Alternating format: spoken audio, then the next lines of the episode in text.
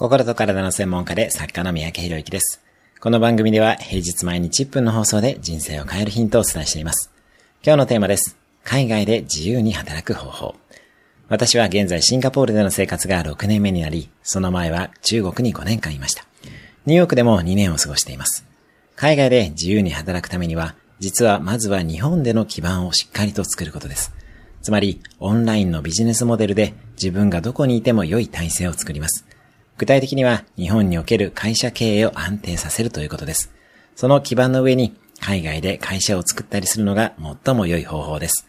あくまで日本での基盤がありきになります。今日のおすすめ1分アクションです。住んでみたい国にすでに住んでいる人を思い浮かべる。できれば連絡をしてみる。今日も素敵な一日を。いいね、シェアなどいただけると嬉しいです。